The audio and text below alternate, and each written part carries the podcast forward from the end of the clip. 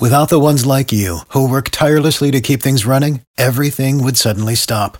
Hospitals, factories, schools, and power plants, they all depend on you. No matter the weather, emergency, or time of day, you're the ones who get it done. At Grainger, we're here for you with professional grade industrial supplies. Count on real time product availability and fast delivery. Call clickgrainger.com or just stop by. Grainger for the ones who get it done.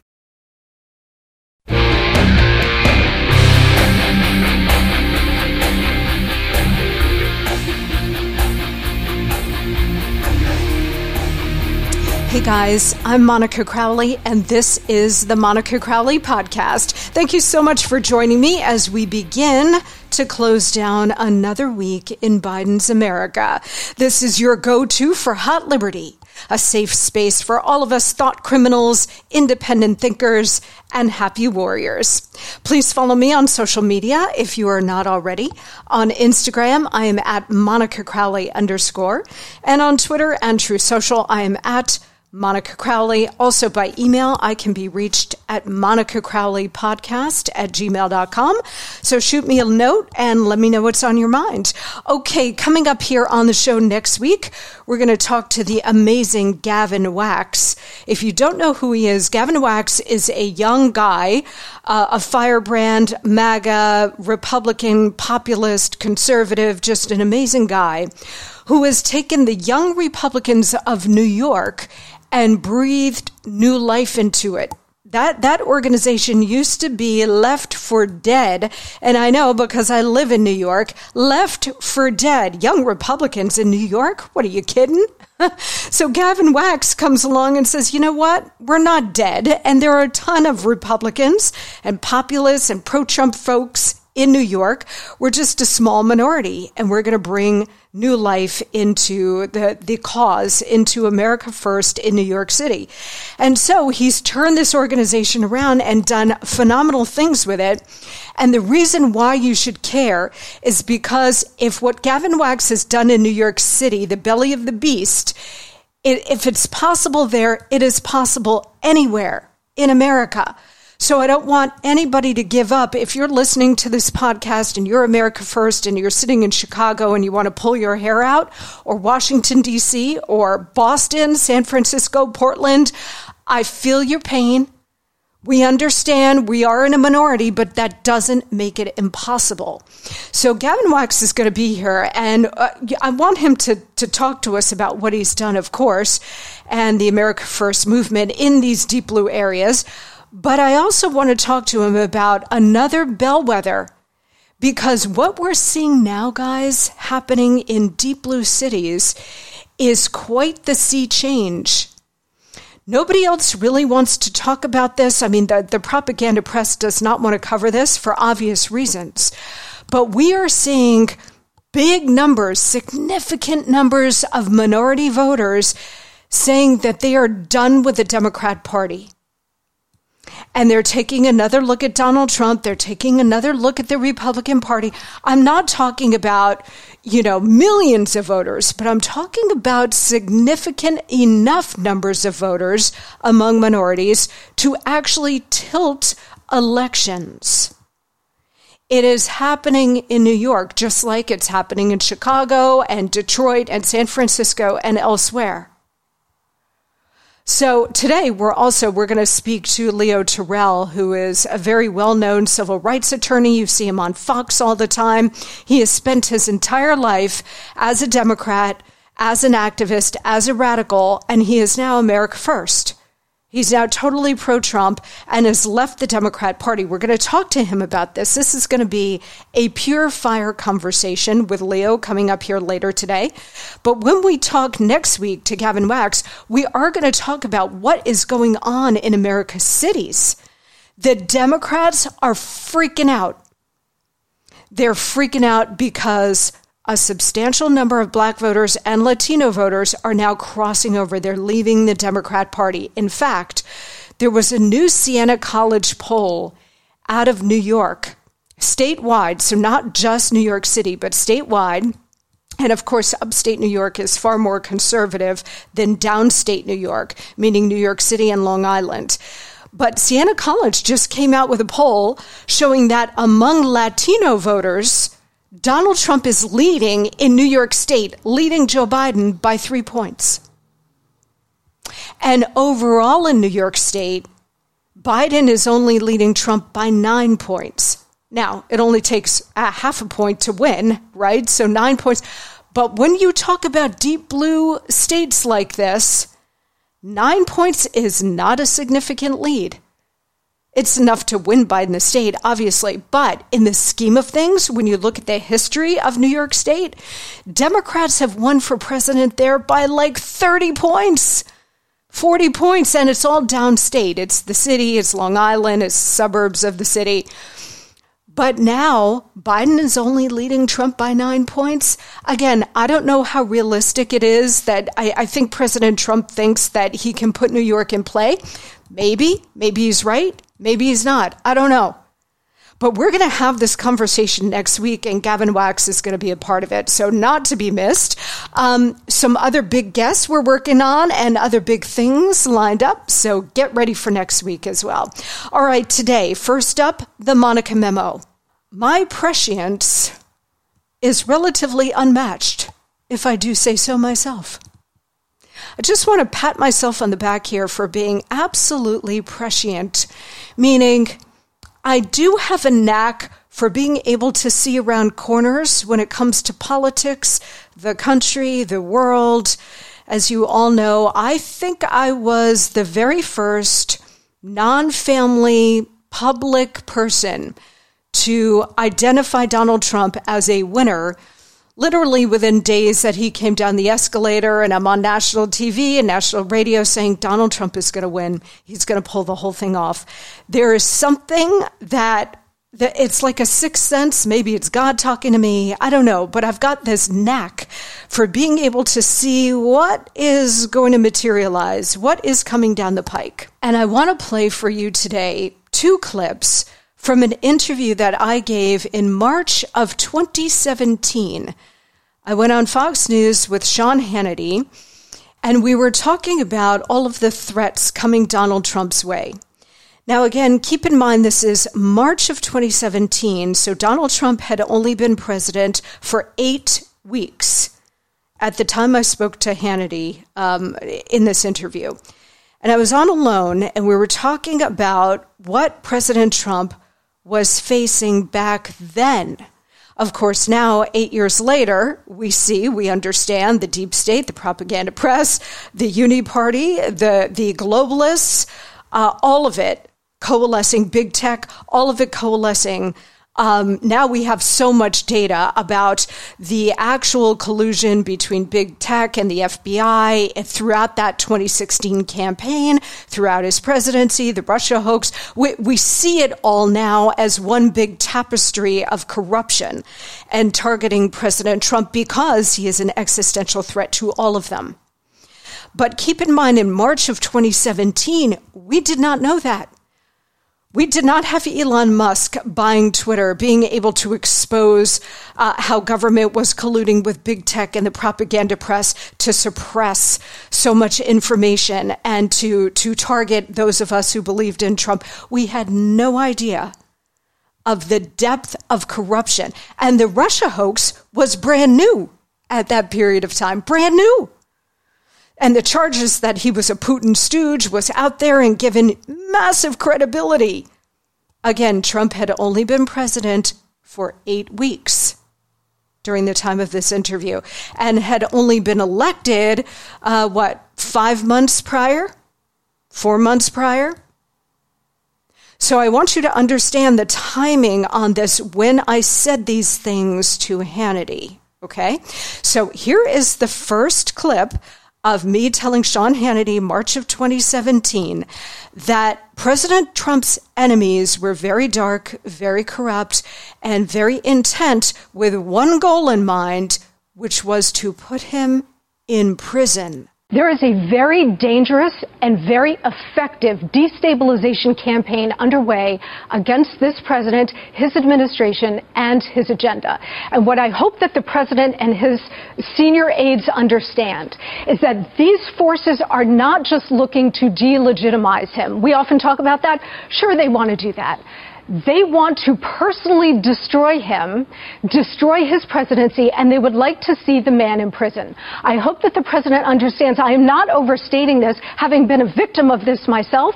They are out for blood. And the reason they have to destroy him is that Donald Trump is an alien organism that has been injected into the body politic by the American people to reform it. He must not be allowed to succeed. They have swarmed him, they have swarmed everybody around him, in order to reject him out of the, the system, just like any alien organism. He must mm-hmm. not be allowed to succeed. And I hope that everybody around him now understands that this is a war and that they started a long time ago, but they will not end until they get the President of the United States. Pretty amazing, right?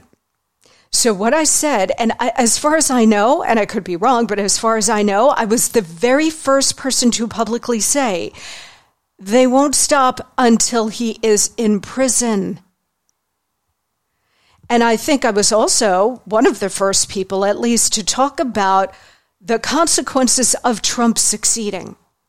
I remember saying, you know, they're not afraid of Trump's failure, they're afraid of Trump's success. Because if, in fact, he succeeds, it destroys them.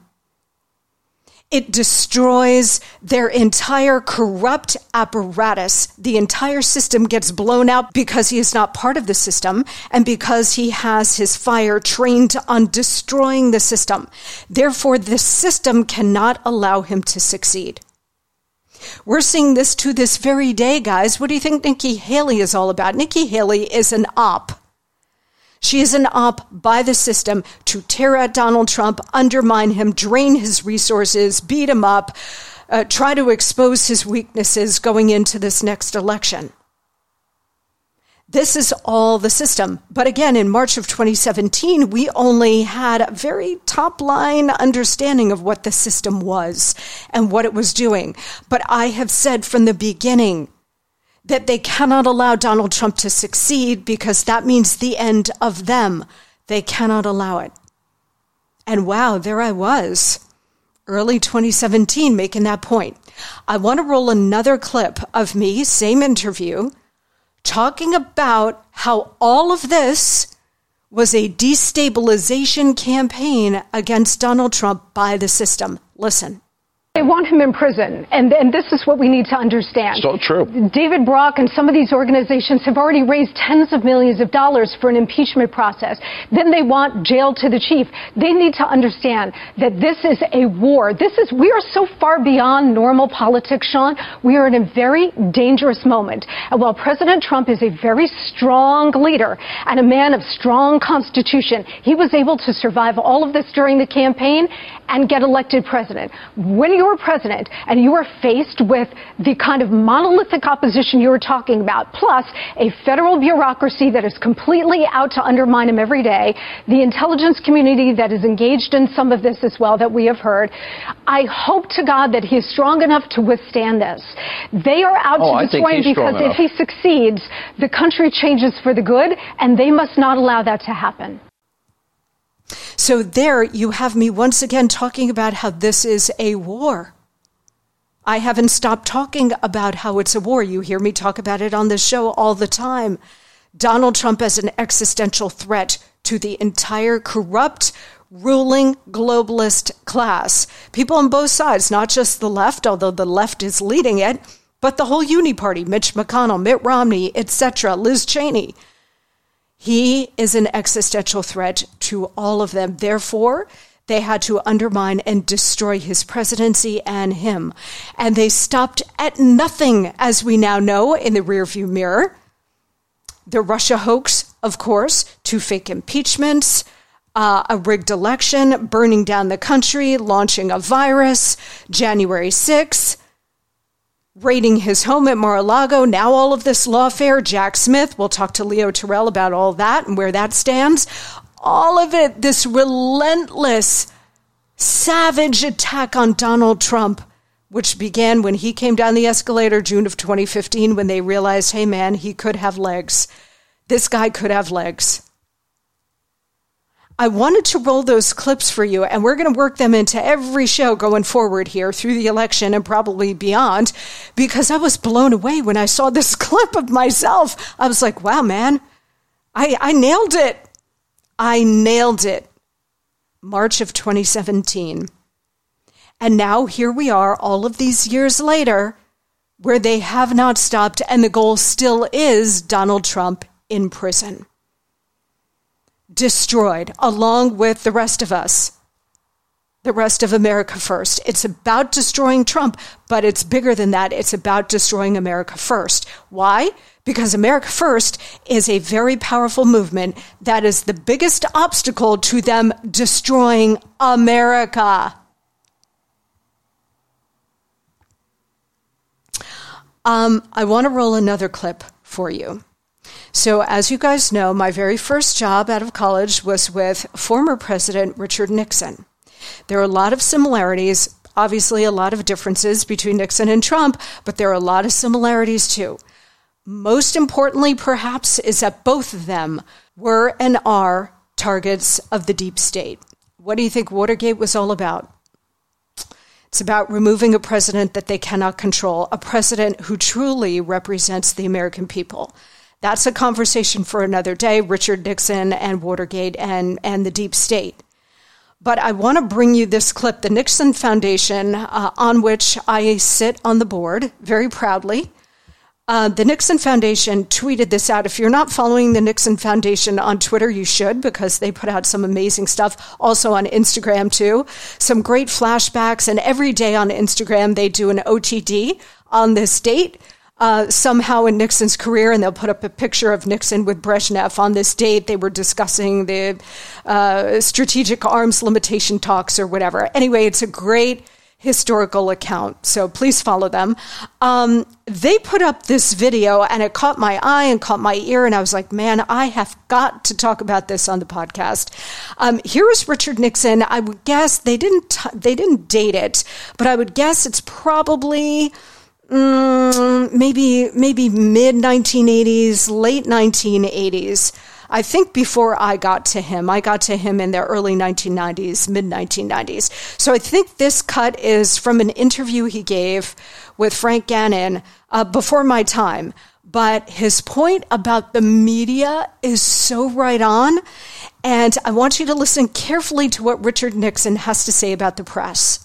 Think of the media in this country. The problem is uh, that they have a sense of self righteousness, uh, a double standard on issue after issue after issue. They can find everything wrong with somebody else, but they will not look inside and ever admit that they could be wrong themselves. And what was involved here in the Watergate thing was the unfairness of it.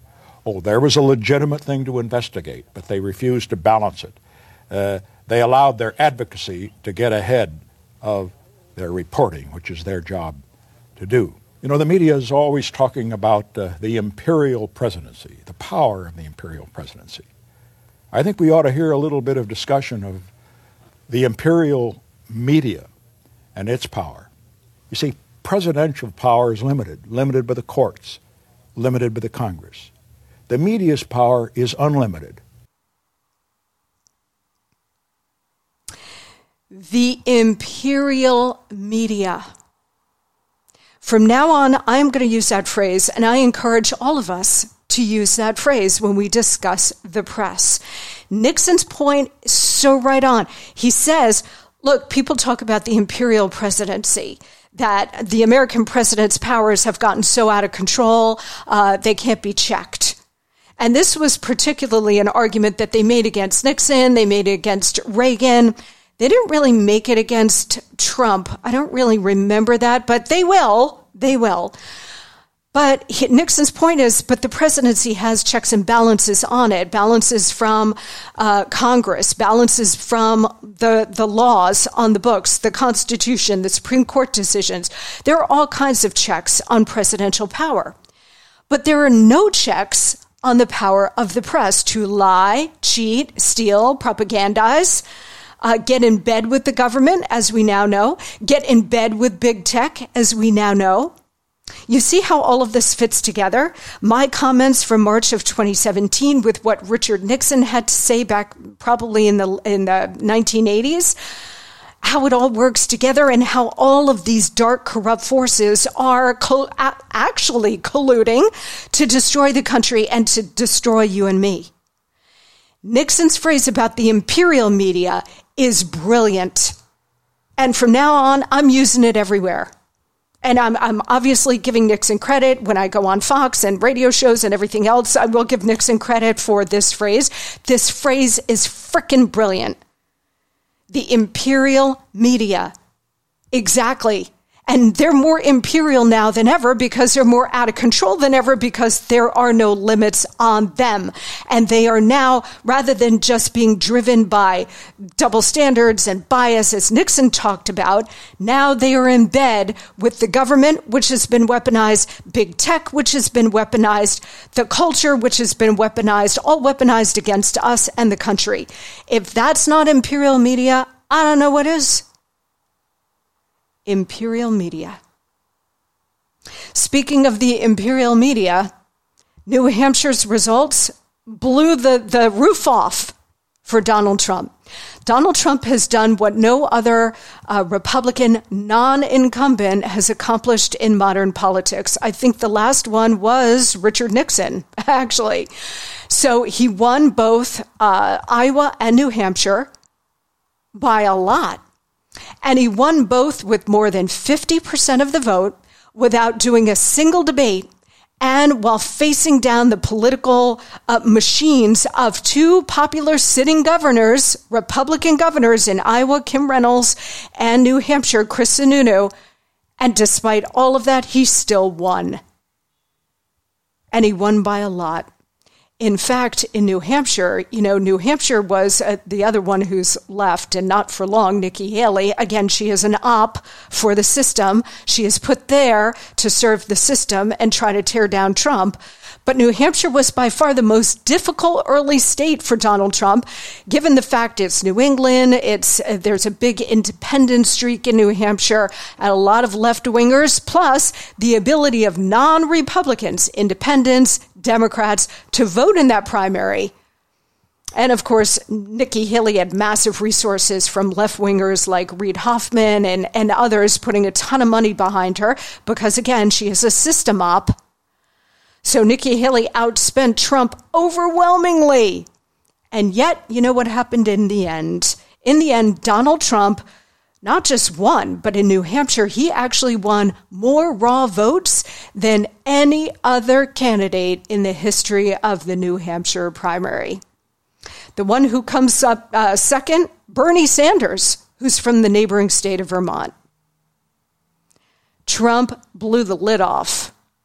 Okay, so we basically had a general election on Tuesday night in the state of New Hampshire, and Trump won. Trump won. Again, this is all of a piece. The America First movement, very popular and very powerful. It has survived what I talked about in March of 2017. Donald Trump has survived what I talked about in March of 2017 the destabilization campaign against him, the destruction or attempted destruction of his presidency, and the America First movement, the imperial media. It's all of a piece, guys and Trump and America First are not just still standing, but we are thriving and we are winning. Quick break. When we come back, we're going to deal with this unbelievable Kari Lake situation, so sit tight.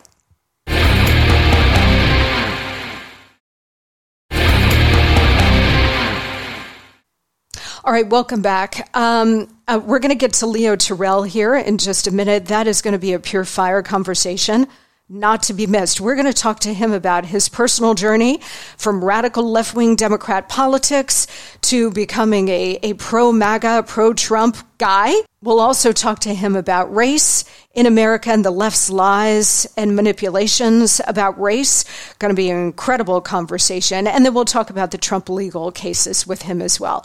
Um, but before we do, I want to cover this Kari Lake situation. So Kari Lake has been on this program a couple of times. I consider her a friend. I introduced her at um, an event in Florida a couple of weeks ago, so I got to see her. I'm going to post those pictures on my Instagram pretty soon. Kari Lake is an amazing, amazing America First candidate and an ally. And she uh, had a conversation last year with someone who, at the time, she would not identify, but the last time she was on this show last year, she talked about the scenario. And she talked about it at CPAC as well, but she described it here of somebody alighting on her doorstep, offering to bribe her on behalf of other people to not enter the Senate race this year in Arizona. So uh, she had described it. She didn't want to name the people involved at the time, but apparently she or someone was recording the conversation, and that leaked audio went everywhere yesterday. I posted it on my Twitter, so if you haven't heard it yet, uh, go to my Twitter account and you'll see the, the audio uh, posted there. What the audio shows is that the then Arizona Republican chairman, guy named Jeff DeWitt, coming over to Kari Lake's home, and you can hear Kari Lake is like snacking, she's trying to eat, having this conversation. And what Mr. DeWitt does is offer to essentially bribe Kari Lake on behalf of what he called powerful people back east. Remember, they're Arizona, back east, to get her to not run for the Senate this year. I want you to listen. The audio is, you can hear, hear her clearly, him a little less so, but I want you just to listen. The entire clip is something like eight, nine minutes. I, I don't have time to play all of that, but I want you to listen to the essence, the, the nugget, the core nugget of their conversation and the offer of the bribe. Listen. So the ask of me was, it's kind of funny. So the, the ask I got today from back east was, is, is there any companies out there or something that could just put her on the payroll and give her to keep her out? And I said, well, what do you want to do? Like, whatever we need to do. This is about defeating Trump. And I think that's a bad, bad thing for our country. DeSantis is not America first. This is about the final death blow to Trump. And I don't think that's good for our country. And you know, I love Trump. I mean, I love Trump. It's not good for our country, Jeff. They want to get Trump so bad. They want him out so bad. Trump. Just to say, is there a number at which I can be bought? not be bought? That's what it's about. You can take a pause for a couple of years. No. And then go right back to what you're doing. No. 10 million, 20 million, 30, no, no, no. A billion, no. This is not about money. This is about our country. So Mr. DeWitt is caught on tape offering a bribe on behalf of powerful people. And Kari Lake, to her great credit, showing enormous character and strength, uh, turns it down and says, You know, what, you're trying to put a number on me? Like, what's my number where I can be bought? I don't think so. I owe it to the people of Arizona. I owe it to the people of America to stand up and continue to try to fight for the country. So, no, I'm not going to stand aside. And she she goes 10 million, 20 million, 1 billion. At one point, 1 billion. She's like, no, uh, no money is going to get me to sell my country and my state down the river. And you can sense his frustration. And he's like, look, man, I'm just the middleman. They asked me to come to you. And at one point, Kari Lake says to him, well, why don't you, if you're so uncomfortable with this, as you're telling me you are, why don't you take this public? Go public and expose the powerful people back east who are trying to get you to do this with me. And he goes, no, no, no, no. And then he said, yeah, I do that. And then I put my keys in my car and boom. So he is literally talking about if he were to expose this, they would kill him. They being these people that, that have offered to bribe Kari Lake. Now, Kari Lake says that uh, apparently she's got another tape, maybe more, I don't know, of maybe something even worse going on here. But guys, this is the system. This is what we were talking about in our first block today. This is the system. This is how dark and corrupt it is. And it's not just the left. It's not just the communists who want total control. It's the Uni Party, the globalists. It is the system. They are all working together. This is how dirty it is. You have to know. And I mean, worse things happen. I mean, literally, people get eliminated, killed, right? I think that's what he was alluding to here. But the, the, the scratching of the backs and getting people out of the way.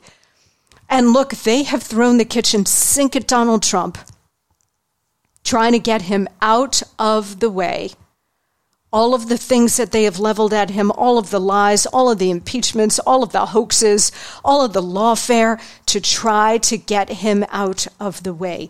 Kari Lake, same thing. Name your price for you to get out of the way. That tells you how powerful they are. That tells you how much of a threat they are. And not just Trump and Lake, all of us. What do you think the January 6 nonviolent defendants, what do you think that's all about? Rotting in jail without due process? They're America firsters, like Trump, like Kari Lake, like you and me.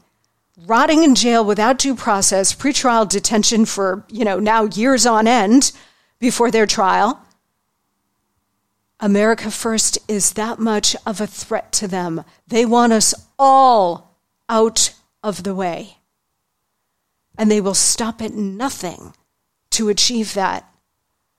Throwing money around, and you know, he's trying to soft pedal it with her at one point. He's saying, Oh no, don't just go away. She's like, What, you want me to go away forever? Oh no, no, no, just for two years. Just for a couple of years. Put put yourself on pause, he says. And she's like, Hell no. I'm not going anywhere.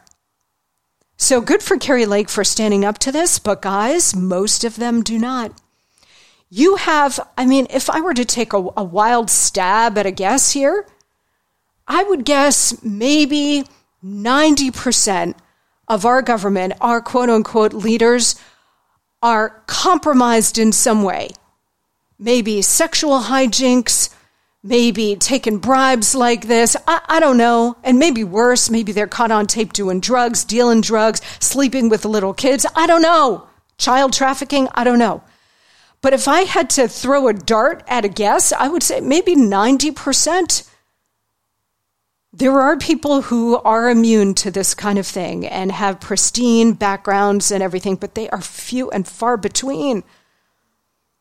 And that, you know, I wouldn't be surprised if this were the FBI, powerful people back east, FBI sending him in uh, to talk to Kari Lake while wearing a wire to see if she'll take a bribe. And then Kari Lake can never run for anything again because the FBI says, You try, we will destroy you. And we will prosecute you and throw your ass in jail. I would not be surprised. I don't know who did this. We're, we'll find out, I hope. We need names. But this is how dirty the system is, and this is how much of a threat America First is trying to sideline, marginalize, if not outright destroy all of us. Understand it and absorb it. All right, when we come back, we're going to talk to Leo Terrell uh, about how he came to America first. You know, our side is a much tougher side to be on. Much tougher to be a conservative, America first, pro Trump, much tougher than to, uh, you know, be a Democrat. Life is easy if you're on the other side. No threats, just cruise along. So, to his great credit, he is now one of us, and we're going to talk to him about uh, Trump's legal cases as well as race in America and how the left weaponizes it. Not to be missed. Sit tight.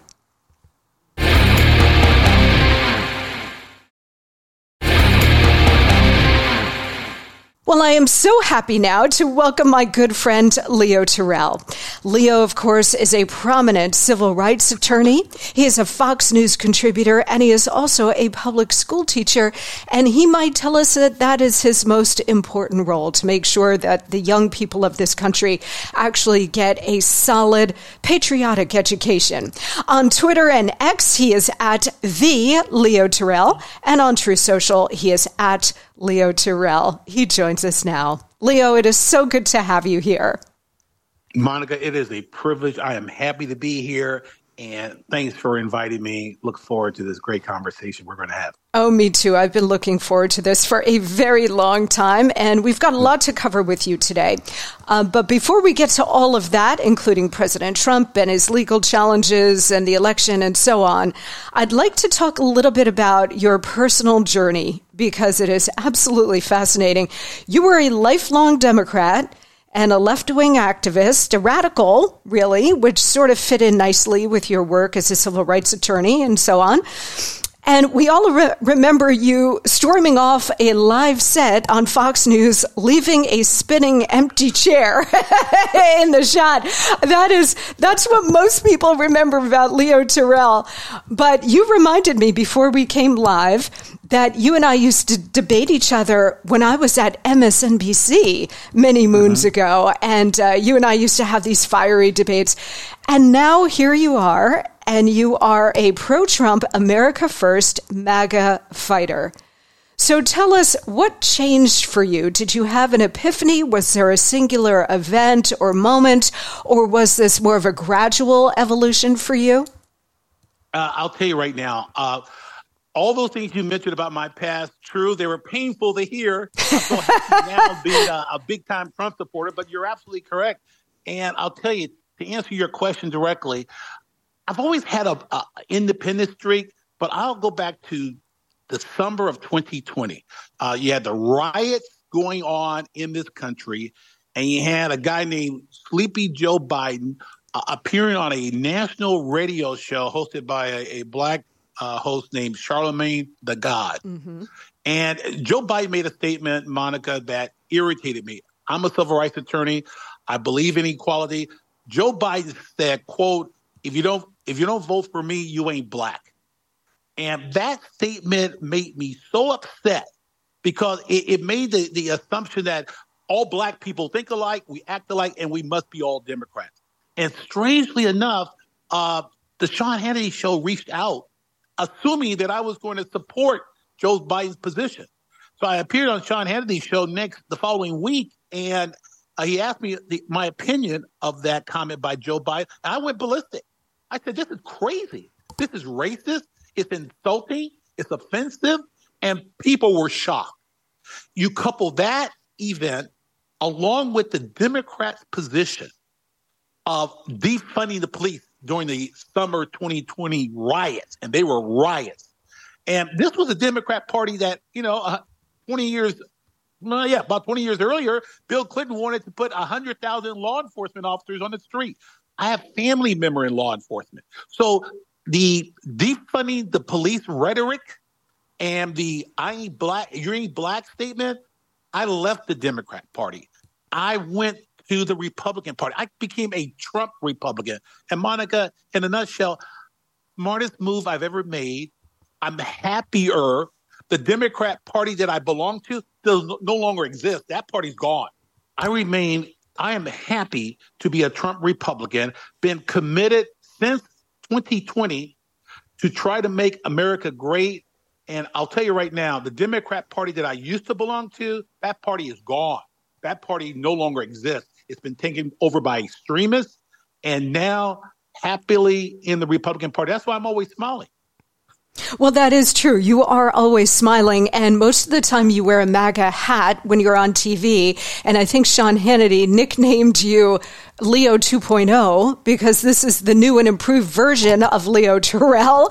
Um, you know, it is amazing. And I wanted you to share that story, Leo, because, you know, going from far left Democrat politics to say being an independent is one thing, but going from far left Democrat politics to being a pro Trump, America First, MAGA MAGA fighter is something else entirely. And I always want to embrace people like you who have been Democrats. And I mean, you were a very public Democrat in your civil rights mm-hmm. attorney uh, career and so on, very prominent. You know, political values are your values. And because everything, I mean, at least part of your values, and because everything now is so political, it really does become your identity in many ways. So anybody like you, and I've had former Democrats on this show, Brandon Straka and, and others, anybody like you who uh, just alienated from the current Marxist, neo Marxist Democrat Party and wants to take a look at the other side should be embraced, should be supported, should be respected because it is a very difficult thing to do for people. And so, you know, instead of like casting judgment or saying, we're not going to, we don't want you here, you were radical, we need to embrace people like you and, and others who want to cross that line because it is so exceedingly hard to do. Oh, you're absolutely correct. And, and I'll use a phrase from Ronald Reagan because he was a Democrat. He said, I didn't leave the Democrats. The Democrats left me. Right. Monica, the Democrat that I, the Democrat Party that I grew up with, that party's gone. The, the Democratic Party is no longer the party of the middle class. That, that's the Trump Republican Party. Democrats represent the party of elite, Silicon Valley, Hollywood. The average American does not belong to the Democrats because they don't care about us. And what I find attractive being a Republican, because my values haven't changed, Monica. What has changed is that the party that cares about the everyday American citizen is the Republican Party under Trump. That the average man who wants to get a job, wants to advance, wants quality education, wants law and order. Those are those to me are American values. And I can only find those in the Republican Party under Trump. Yes, it is amazing how the parties have sort of switched their bases, yes. right? And what they represent and who they represent. The Democrats now are a radical neo Marxist party that only represent the coastal elites, the system, the ruling class, the security state, law enforcement, you know, at least the, the elite law enforcement, DOJ, FBI, and the working people are now all Republicans. So the shift yes. has been very dramatic Now, uh, Leo, you were obviously welcomed with open arms by us conservatives. What was the reaction from your left wing friends to your new political home? Uh, it was not surprising, but disappointing. Mm. Uh, name calling, mm-hmm. uh, house sellout, uh, house Negro. Uh, you've you know you've gone over to the other side for all the wrong reasons. And I'll tell you right now, what found what I found amazing, again, I didn't leave them. And and the party's been hijacked by those by those elitists. Look, as a civil rights attorney, as a Democrat, I believe in equality for everyone. They believe in in demonizing certain individuals based on race. They have taken over the whole concept of of equal opportunity and flipped it over to identity politics. I can't I can't accept that. They have they have destroyed the concept of, of a civilized society by by by wanting to destroy law enforcement, by trying to abolish the criminal justice system. I, I didn't grow up that way. And, and and and so the name calling that doesn't bother me. I've heard worse, but it, it is surprising that my values haven't changed. But those on the extreme left who wants to destroy America and destroy all the great things about this country they have now decided to take aim at anyone who disagrees with everything about them. Anything. Yes. Eh, that is exactly right. You know, you we've talked a little bit about race here, and I want to get into it a little bit more deeply. And I want to start with um, a tweet that you send to President Biden. You also put it up on Truth Social, and I think for over a thousand days now, you have tweeted at President Biden, "quote President Biden, you love to play the race card." Every day of your administration, I will send you a tweet which will ask you two questions.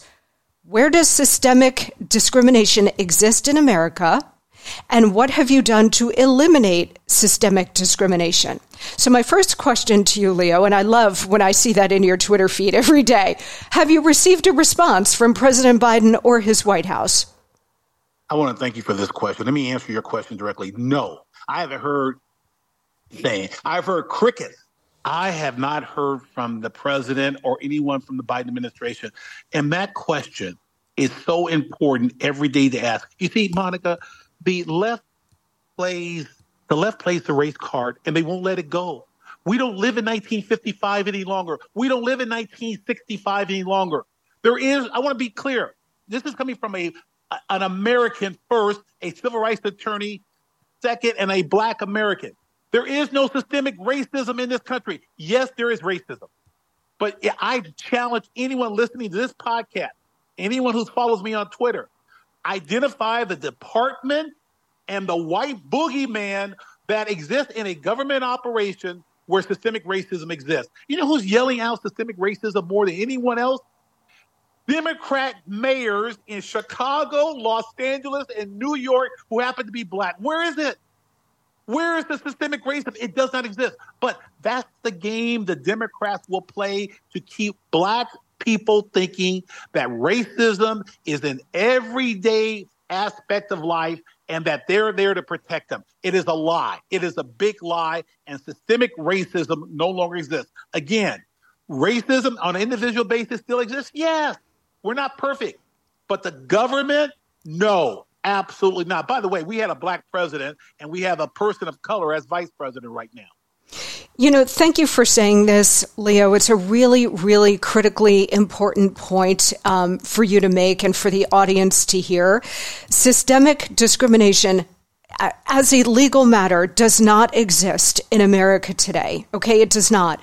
To your point, you cannot legislate people's hearts and minds, but as a society, you can do your best to create a colorblind society, which we have done in the United States, except, as you point out, for the left constantly pushing racism as a narrative in order to divide and conquer us along racial lines and more importantly, to keep the African American community in this country down as a permanent Democrat voting bloc. And every time I think of this, Leo, I think that that, by, at the hands of the Democrats, that is a crime against humanity. What they have done over the last many decades to the black community in this country, keeping them down, touting racism, um, uh, just to keep them as a permanent uh, Democrat voting bloc, that is a crime against humanity. It is absolutely disgusting and evil.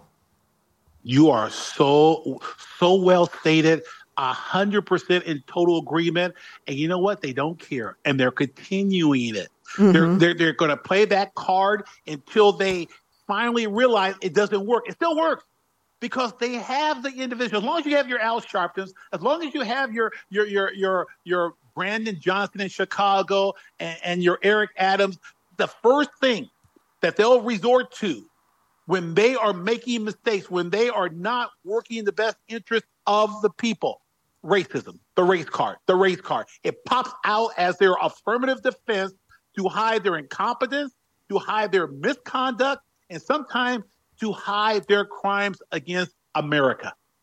Yeah, and also to hide their political agenda, which they know they cannot get through without these standing voting blocks for Democrats, mostly blacks, right? So listen, the entire black community should be listening to you and not Al Sharpton. You are the hero of the black community. And you know, I've always said, Leo, that those who see racism where it does not exist are the racists driving this narrative and, and this lie about, you know, rampaging racism in America. It is so insidious and it's so destructive. Again, to your point, it doesn't mean that there aren't racists out there and there isn't racism, but as a systematic, as a legal question, it does not exist in this country. And as far as I'm concerned, America is the best country in terms of moral good because we actually saw the evil of racism as a, like institutionally in this country, and we took action politically, culturally, socially in order to rectify it. And, and we have uh, done everything possible legally as a society to rectify it. And it's disgusting that these race hustlers are out there telling these lies about this country and the American people. You're absolutely correct. And if this country was so racist, Monica, uh, last time I checked, there's thousands of people trying to get into this racist country because this is the land of opportunity. right. This is equal opportunity. This is where people can advance themselves. This is where people get a great education, a great job, and a great quality of life. But again, the Democrats want to hold on to this race card because it's the only way they can maintain power over blacks and people of color. If they lose two, three, four percentage of black voters, they're no, they no, no longer exist, mm-hmm. and that's what they're afraid of. Yeah. And that's what I think Trump, the Trump uh, uh, Republicans, are attracting people of all color, all Americans who want only one thing: a quality, good quality of life. Do you think it's dawned on the black community yet, Leo, that they are being replaced, and yes, I'm using that word, replaced by the hordes of illegal immigrants coming across the border? That now the illegals are going to be the favored group among Democrats? Has it dawned on the black community yet? That is a. I, I hope every American listens to this podcast worldwide. That's a powerful question. To answer your question, do they are they aware of it yet? Not not the, the the population. A few, yes, but that's what's happening. You see, the Democrats realize that they're losing their grip, their their 99.9% grip on the black community. They're losing it. They know it because you have black celebrities speaking out and then they get chastised. So what they're doing, the the Democrats are anticipating the future. Exodus of blacks leaving the party. So they are being replaced by those who are illegally crossing the border and they have they believe in open borders for one reason. They are looking for new Democrat voters to replace blacks and people of color who have wised up to the Democratic scheme. And that you're right. There's no doubt in my mind. That's the end game of the Democrats. And hopefully blacks will wake up. The problem that they don't, the reason why they don't, aren't aware of it, Monica, is simply this. 95% of the media is in the back pocket of the Democrat Party. Mm-hmm. And so the message is not getting out. This that's why I hope this podcast is heard in every black community throughout the entire world because the, this is what's happening and the Democrats will lie and cheat to keep power. Yes, a hundred percent. And you know, we're seeing this video footage from the inner cities across this country: Chicago, Detroit, Atlanta, New York, Washington, San Francisco, where uh, black residents are standing up screaming at their Democrat representatives from city council to mayor all the way up because the illegal immigrants are taking over their communities. There is rampant crime. They're draining all the resources from education to medical care. And the black folks in these communities are livid. They're so angry and they have every right to be. And I think that is starting to wake them up. So maybe, you know, maybe Donald Trump will get, I don't know, I don't want to jinx this, Leo, but he could get maybe upwards of 25, 30% of the black vote. What do you think? If he, I, I, I first of all, double digits, yes. If he gets 20%, game over, Monica. Yeah. The Democrats, it will be a landslide, 20%. And, and, and Donald Trump, if you're listening to this program, which you should, send me to Chicago. Send me to Detroit. Send me to Atlanta. Let me push this issue as to what's happening as a result of illegal immigration. And by the way, let me also add another caveat. Let's talk about school choice later on, too, in these communities. Send me as your surrogate because there are black voters who have basically said, I'm tired of this Democratic lie. We are not being treated fairly. We need an alternative, and the alternative is to become a Trump Republican. Before we get to, and we just have a couple of minutes left with you, Leo, you've been so kind. Um, I just want to go through President Trump's record with regard to the African American community in this country. As president, Donald Trump created massive economic opportunity for blacks with higher wages and historically low black unemployment. He gave unprecedented support for historically black colleges and universities, HBCUs. He did criminal justice reform with Jared Kushner and others, and he created opportunity zones for underserved communities so that blacks and other other minorities could launch their dream small businesses, etc., with tax breaks and other economic incentives. He did a tremendous amount uh, for the black community. And of course, Democrats hide that. The press hides that. Nobody wants to report that, but we just did. Um, uh, Leo, let's turn to, because you are an attorney, uh, what is your sense of where these Trump legal cases, all this lawfare being uh, leveled at Donald Trump by the Democrats and the left and the Soros prosecutors, uh, where are we on these cases? And let's start with Fani Willis, who is the, the Fulton County DA, um, caught in a massive sex scandal, hired her boyfriend $700,000 in taxpayer money to the boyfriend, never tried a felony case before. I mean, the, the whole scandal is beyond belief. Where are we in that case? Do you expect it to unravel? Is she going to be bounced from the case? Are they going to replace her with somebody as bad or worse? Or does the whole case go away? I think it could be a combination of all those things. First of all, uh, she she she should be fighting for her her legal career. She has a conflict, and it it brings into play what Trump has said over and over again. He was singled out. They're using they have weaponized the criminal justice system to go after President Trump and 18 other defendants. Fani Willis has a conflict of interest by by what you just articulated. She hires her boyfriend to prosecute Trump. And what has unraveled is the fact that there is a misappropriation of funding by basically this money being given to this attorney who has no qualifications whatsoever to prosecute Trump. And I guarantee you, this case is going to be delayed and it could be thrown out. Why? Because the motivation of the of the of the case was strictly to go after Trump. And if a fresh pair of prosecutorial eyes look at this case, they may say this case is worthless. It has no merit whatsoever. So I'll tell you right now, everything about the Atlanta case involving Fani, Willis is on hold. Trump doesn't have to worry about that case in 2024. And in my opinion, depending on the outcome of the inquiry into Fani Willis and her lover, uh, this case may be dismissed. Wow. Well, we can only hope. Uh, that's for sure. What about the two Jack Smith cases? You've got the one, the January 6th case. That's all tied up. That's going to go to the Supreme Court, uh, and it's on pause while it goes there. You've got the classified documents case uh, in Florida, where the judge Aileen Cannon in that case has is is uh, you know saying we cannot rush this. So that looks like that's not going to go anywhere. What about Jack Smith? I, you know, first of all, if anybody Jack Smith is a Democrat operative. Right. I mean, he had three years to work on this case and prosecute this case. He brings it in the election year.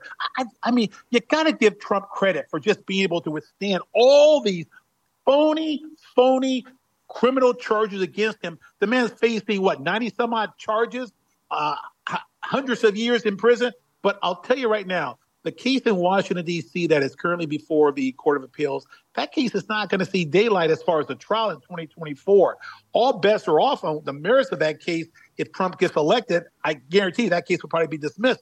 But my point is that the charges, the actual charges, are, are, are inconsistent with the acts that Trump is being accused of. Let me be clear Trump was not accused of insurrection. He's accused of somehow conspiring to upset or to disrupt the rights of individuals in an official proceeding. I don't believe, Monica, this case will see a trial date in 2024. After your election, we'll see what happens. But if Trump is elected, I think both that case in Washington, D.C., and the case in, Mar- in, in Florida will be dismissed by way of uh, a new attorney general and new Department of Justice? I'm not an attorney, Leo, so let me ask you this question. Um, it used to be, maybe it was an unspoken rule that uh, if you've got any kind of politically charged case, that it's not to be tried or any kind of uh, legal activity surrounding that case 90 days before an election. Is that is that an unspoken rule? Is it an actual statute? What what? Or, and am I completely wrong about that? No, no, no. You're spot on. It's a, it's a DOJ policy. It's not a law. It's not a law. And let me be clear: Democrats don't play by rules. Right. Democrats don't play by rules, policies, uh, regulations. Monica, I want to be as clear as I can. The Democrats will do anything to keep Trump out of office. So if you're if you're asking me, is it possible there could be a trial within 90 days of the election? Sure, because the the, the, the Department of Justice is part of the Democrat Party, and so uh, nothing legally stops Trump from being prosecuted or a trial taking place within 90 days. It depends on the judge. It depends on whether or not the judge grants a continuous, and of course, Trump will exercise his appellate rights to have the trial continue if the judge decides to push forward within 90 days of the uh, actual election. Okay, got it. Yes, you're you're so right. They don't play by any rules, so they could care less. Um, and finally, the um, New York cases. You've got this uh, absurd uh, rape case, that uh, defamation case with E. Jean Carroll, but probably more importantly, you've got this uh, case where they're trying to destroy Trump's businesses, everything he's worked for his entire life. Trump Organization trying to really bankrupt him and uh, prevent him from ever doing business in New York State again. Um, that case has come to an end. What do you expect to see there? Uh, uh, definitely appeals for this trial judge uh, in the fraud case where they're trying to basically wipe Trump business uh, assets out of his hands and take over his entire business empire in New York. Uh, the final story on that case is going to be on the appellate level. And I'll tell you right now, Monica, what separates America from every other country is the rule of law. Right now, Trump is being treated unfairly under the rule of law. The appellate court and the highest court in the country has not yet ruled on that case. So I, I think, thank goodness, Trump has the resources and the attorneys who will fight this case. And I see a adverse ruling against him at the trial level, but I think the final verdict in the case in New York with Letitia James, I think is going to be completely reversed. Uh, Trump is being charged uh, with a a violation of law that has never been applied to any other business in New York State. Never before. That is a perfect example of selective prosecution. I want to make one other statement, which is I think is very clear. Trump is going to have a great civil lawsuit for retaliatory prosecution in, in Atlanta and in New York after these cases are finally resolved in his favor. Yes, good. And I hope he does it. I was asking the question the other day like, who watches the prosecutors? And, and can we prosecute the prosecutors for uh, prosecutorial abuse, which is, you know, these cases in spades? Okay, before I let you go, Leo, when President Trump is reelected, would you like to serve in his administration? Uh, let me, a uh, quick answer yes, because I love this country. I, I am a Trump Republican uh, Monica, and that's very different than just a Republican. I, am a person who really want to make this country great. Uh, uh, President Trump has four years on the books in which he demonstrated his commitment to America. If I got a call from the president to serve in his White House, the answer is dev- definitely yes. Amen. Amen. Attorney General Leo, what do you think? I will serve the president wherever he wants me. Period. Well, I, I mean, I just, I just want to work for him. Well, I for this country. I love that. I love to hear that. I think you'd be a superb attorney general, and uh, if not that, I think you'd be an even better head of the civil rights division at the Department of Justice. How do you like the sound of that? I'll tell you right now. I'll be. I, I, I hope I don't sound like a politician. I'll serve wherever the president wants to be. anyway, I just I just want to work for this man. And if if, if I was a White House counsel, special advisor in the White House, in the West Wing, give him advice on those areas, I would love it. I would work 24 7 for President Trump and for America. Well, we would be lucky to have you as a country um, serving in his administration. The great Leo Terrell, civil rights attorney, Fox News contributor, public school teacher on social media on Twitter slash X. He is at the Leo Terrell. Follow him there. Also on Truth Social at Leo Terrell. Leo, you are the best. Thank you so much. Monica, thank you, thank you, and thank you for having me. It's a pleasure. Please tell everybody you know about the Monica Crowley podcast, your friends, family, colleagues. We want to grow this audience and get the word out about the truth of what is going on and the stakes for 2024. So please uh, be my amplifier and tell everyone you know about this show. Thank you guys so much. Have a fantastic weekend, and I will see you right back here next week with more bigness, more truth and more happy warrior spirit. This episode of the Monica Crowley podcast was produced by Behakal Entertainment, LLC.